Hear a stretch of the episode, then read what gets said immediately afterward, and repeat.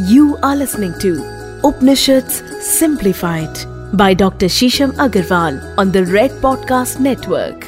दोस्तों, अपने शरीर को, उपनिषद की श्रृंखला को आगे बढ़ाते हुए इस श्रृंखला में हम लाए हैं आपके लिए एक और पॉडकास्ट इसमें हम आत्मा की चार अवस्थाओं के बारे में चर्चा करेंगे आत्मा की चार अवस्थाएँ हैं, स्वप्न, सुषुप्ति और तुरिया अवस्था जागृत अवस्था वो है जिसमें आप जाग रहे हैं, जिसको हम एक वेकफुल स्टेट भी कहते हैं, इसको हम एक बीटा कॉन्शियस की स्टेट भी कहते हैं। यहाँ पे जो आपके विचार हैं, वो लगभग एक मिनट में पंद्रह से सोलह विचार रहते हैं। आपका ब्रेन केवल दस परसेंट इंफॉर्मेशन कॉन्शियसली रजिस्टर कर पाता है और नाइन्टी परसेंट इंफॉर्मेशन जो है वो ब्रेन के हाइड साइड में चली जाती है या वो कॉन्शियस माइंड रजिस्टर नहीं करता।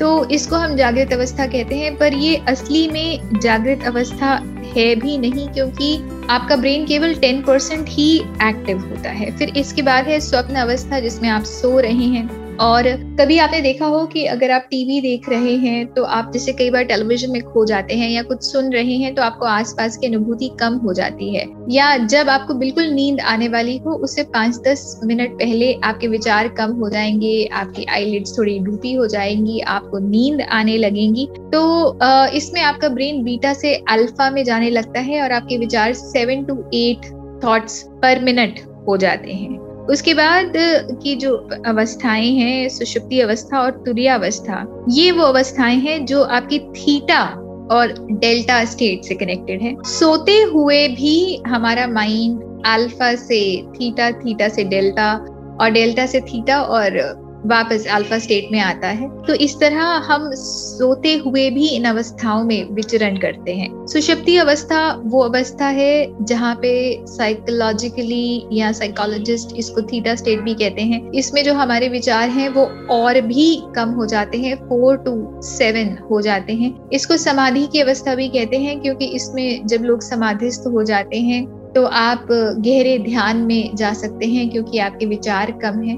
अगर कोई व्यक्ति थीटा स्टेट में है तो आप उसको इतनी जल्दी उठा नहीं पाएँगे क्योंकि वो एक गहरी नींद की अवस्था में है। डेल्टा स्टेट वो स्टेट होती है जिसको हम अवस्था भी कहते हैं, इसको हम गहन समाधि की अवस्था कहते हैं। जिस तरह आप श्रीमद् भागवत गीता सुनेंगे या कुछ और वृतांत अगर आप किसी प्राचीन पुराणों में सुनेंगे तो उसमें बोला गया है कि अगर ऋषि बहुत गहरे ध्यान में लीन थे और उनको आसपास किसी नॉइज़ का या किसी आवाज़ का पता नहीं चला या कुछ एक्टिविटी हो रही थी, उसका पता नहीं चला। तो इसका मतलब वो एक बहुत गहरी समाधिस्थ अवस्था में थे, जिसको हम अवस्था कहते हैं। और इसको साइंस या साइकोलॉजी डेल्टा स्टेट कहती है, जिसमें आपके विचार ज़ीरो टू फोर रहते हैं पर मिनट ये बहुत ही गहरी समाधि की अवस्था है। कहते हैं कि रात को सोने के समय भी दो से चार का एक समय ऐसा होता है, जहाँ पर आपका माइंड डेल्टा में होता है। अगर कोई बहुत ज़बरदस्त खड़का या नॉइज़ भी हो तो कई बार आप नहीं उठते क्योंकि आप एक बहुत ही गहरी अवस्था में है। यहाँ पे हमें बहुत प्रयास करना पड़ता है किसी को उठाने के लिए। और ये भी कहा जाता है धार्मिक रूप में कि आत्मा इस समय भगवान के पास होती है, परमात्मा के पास होती है। आत्मा का परमात्मा से मिलन हो रहा होता है और यही एक असली नींद की अवस्था है जो हमारी फ़िज़िकल बॉडी को चार्ज भी करती है। जो हमारा सिर है, हमारा जो शीश है, वो हमारा नॉर्थ पोल माना जाता है और जो आपके पैर हैं, वो आपका साउथ पोल माने जाते हैं और आपका नॉर्थ से साउथ पोल एक बैटरी के फॉर्म में लगातार चार्ज होता है। डेल्टा स्टेट में जहाँ पे आप सोते हुए भी एक समाधि की अवस्था में है। दोस्तों, उपनिषद का जो सार है शरीरों को उपनिषद का जो सार है, वो हमें ये बताता है कि जो अवस्थाएँ आप सोते हुए महसूस करते हैं, वही अवस्थाएँ आप जागते हुए भी महसूस कर सकते हैं। अगर आप लगातार दिन में केवल 10 मिनट आधा घंटा मेडिटेट करने का प्रयास करें या अपनी ब्रेथ को धीरे धीरे करके लंबा करें। लंबे गहरे श्वास लें और लंबी गहरी श्वासें छोड़ें तो धीरे धीरे आपके विचार कम होने लगेंगे और जितने आपके विचार कम होंगे, उतना आप बहुत ज़्यादा गहरी समाधि की अवस्था में चले जाएँगे। जितना आप गहरी समाधि की अवस्था में चले जाएँगे, उतना ज़्यादा आपका माइंड कंट्रोल अपने पर होगा। और न केवल आप इस जगत में, पर आप और डायमेंशन या और परा जगत की एनर्जीज को भी एक्सेस कर पाएँगे। और इसी को हम कहते हैं पावर ऑफ़ मैनिफेस्टेशन जितने ज़्यादा आपके विचार कम होंगे, जितना ज़्यादा आपका ध्यान अपनी इस आज की कॉन्शियस रियलिटी से ऊपर उठा हुआ होगा, उतना ज़्यादा आप बाहर ब्रह्मांड की एनर्जी को एक्सेस कर पाएँगे, अपनी वाइब्रेशंस को बढ़ा पाएँगे। और जो आप रियली में मैनिफेस्ट करना चाहते हैं वो आप कर पाएँगे। आशा करते हैं आज का ज्ञान आपके लिए काफ़ी लाभप्रद होगा और आप इस ज्ञान का फ़ायदा उठाएँगे और ज़्यादा से ज़्यादा अपने आप को मेडिटेशन की तरफ़ लेके जाएँगे ब्रीदिंग एक्सरसाइज करेंगे ब्रीदिंग टेक्निक्स करेंगे गहरे लंबे श्वास करेंगे। आ, बहुत सारी ऐसी टेक्निक्स प्राणायाम की इंटरनेट पे अवेलेबल हैं बहुत सारे टीचर्स हैं गुरुज गाइड्स हैं। आप उनसे कोई कोर्सेज कर सकते हैं या यूट्यूब पे बहुत सारा ज्ञान है आप उसको एक्सेस कर सकते हैं और गहरे लंबे श्वासों की टेक्निक्स को प्रैक्टिस कर सकते हैं। बहुत सारे धर्मों में बहुत सारी रिलीजन्स में बहुत सारी ऐसी सोसाइटीज हैं जो आपको एक नियंत्रित फॉर्म में प्राणायाम सिखाती हैं। आप उसको अपने जीवन में एक्सेस कर सकते हैं मेडिटेशन कर सकते हैं। तो ज़्यादा से ज़्यादा अपने आप को ध्यान की तरफ़ लेके जाइए। और दोस्तों, इसमें एक और भी परस्पेक्टिव है। हमें लगता है कि बाहर अपनी अटेंशन केंद्रित करके हम जीवन में जागृति लेके आते हैं और सक्सेस लेके आते हैं, अपने डिजायर्स को, अपने गोल्स को मैनिफेस्ट करते हैं। पर मैं यहाँ पे थोड़ा सा उल्टा कहूँगी,